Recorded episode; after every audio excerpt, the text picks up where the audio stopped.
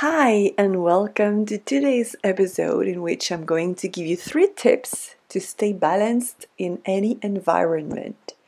So, this is actually a question that was requested for me to answer when I asked on Instagram, What would you like me to tackle in a podcast?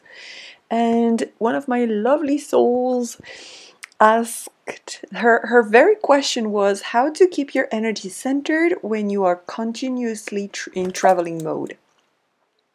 So that's why today i want to give you three tips.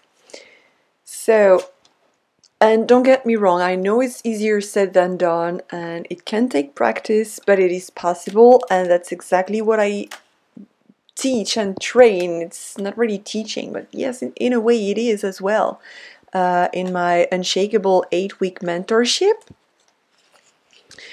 It's about, well, it's called Unshakeable for a reason, right? so, the first tip I would say is about cultivating the awareness of yourself, staying aware of how you feel the body sensations, the emotions that you feel, the thoughts that are coming to your mind, and really observe what is going on according to your environment.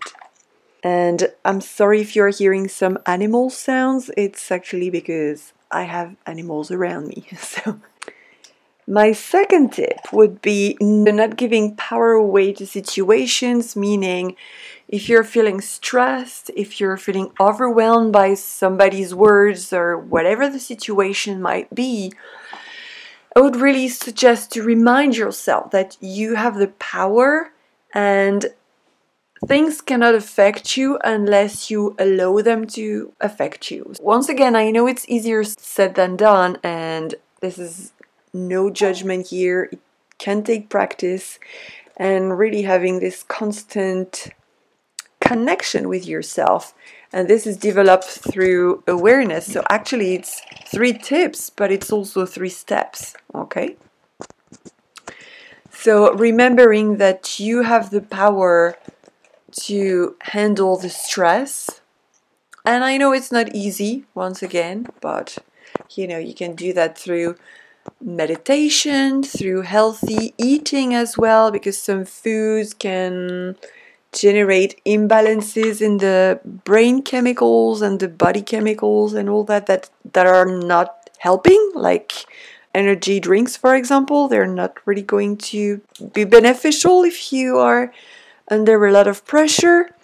And I know they might give the illusion that you are more productive and things like that, but really, it's not something that has more power than you, right?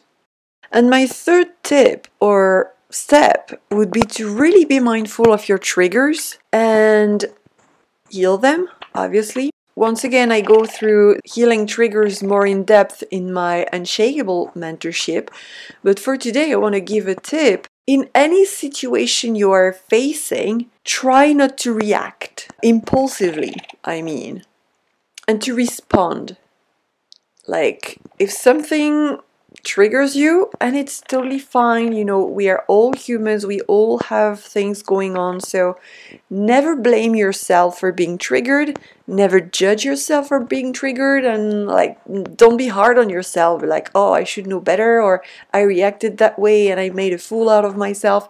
Don't go there, okay? That's not gonna be beneficial but instead say, okay, I got triggered, like unpack with yourself. Why, like at which point, what did this human being said? How did that make me feel? And when was the first point in time in my life when something similar happened? What is the wound behind it?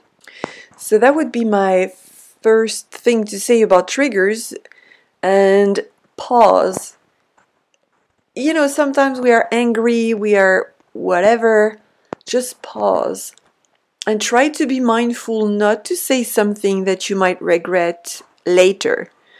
Even if everything that is done can be undone, I mean, you can always explain and, you know, unpack everything after. Uh, energetically, it's more, um, let's say, beneficial to avoid this kind of situation because then you're you're going to feel bad like even worse. Not only because of your trigger but then because of what you said and then you're going to feel guilt and shame or it's going to create unnecessary drama. And once again we all have been there. So this is not me being like oh you shouldn't do this you shouldn't do that.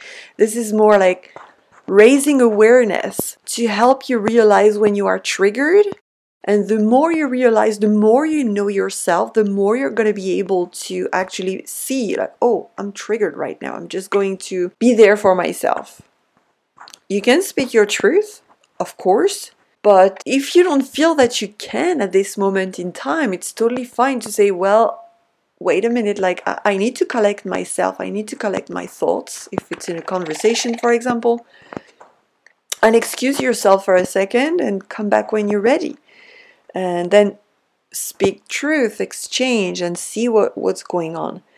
And then, if it's uh, in the case of the beautiful lady who asked about traveling, I know sometimes like public transport can be very like noisy in terms of energy of course but also sounds and like like overstimulate your senses try to use this um, this time of basically sitting and waiting to reach your destination to kind of utilize this time to connect with yourself and do some meditation or of course stay safe because public places are well public. Uh, you know it's not necessarily easy to shield when you're in public so avoid going on you know in meditation that really take you on a trip somewhere but more like listening to grounding meditations or really connecting with your body or listening to a podcast or a video like catching up with a book that you wanted to to read and really placing yourself in the in a little bubble like in your own universe. And then if you have to sleep in a hotel or whatever cleanse the room energetically cleanse the bed energetically Mm, be mindful of spiritual hygiene. And you know being connected with yourself is also going to to help you. Like if you feel something is weird in the hotel room trust yourself. Cleanse it. And trust yourself that you will have cleansed it as well. Like trust yourself if it feels weird but then trust yourself once it's cleansed okay? So knowledge of the self is really key.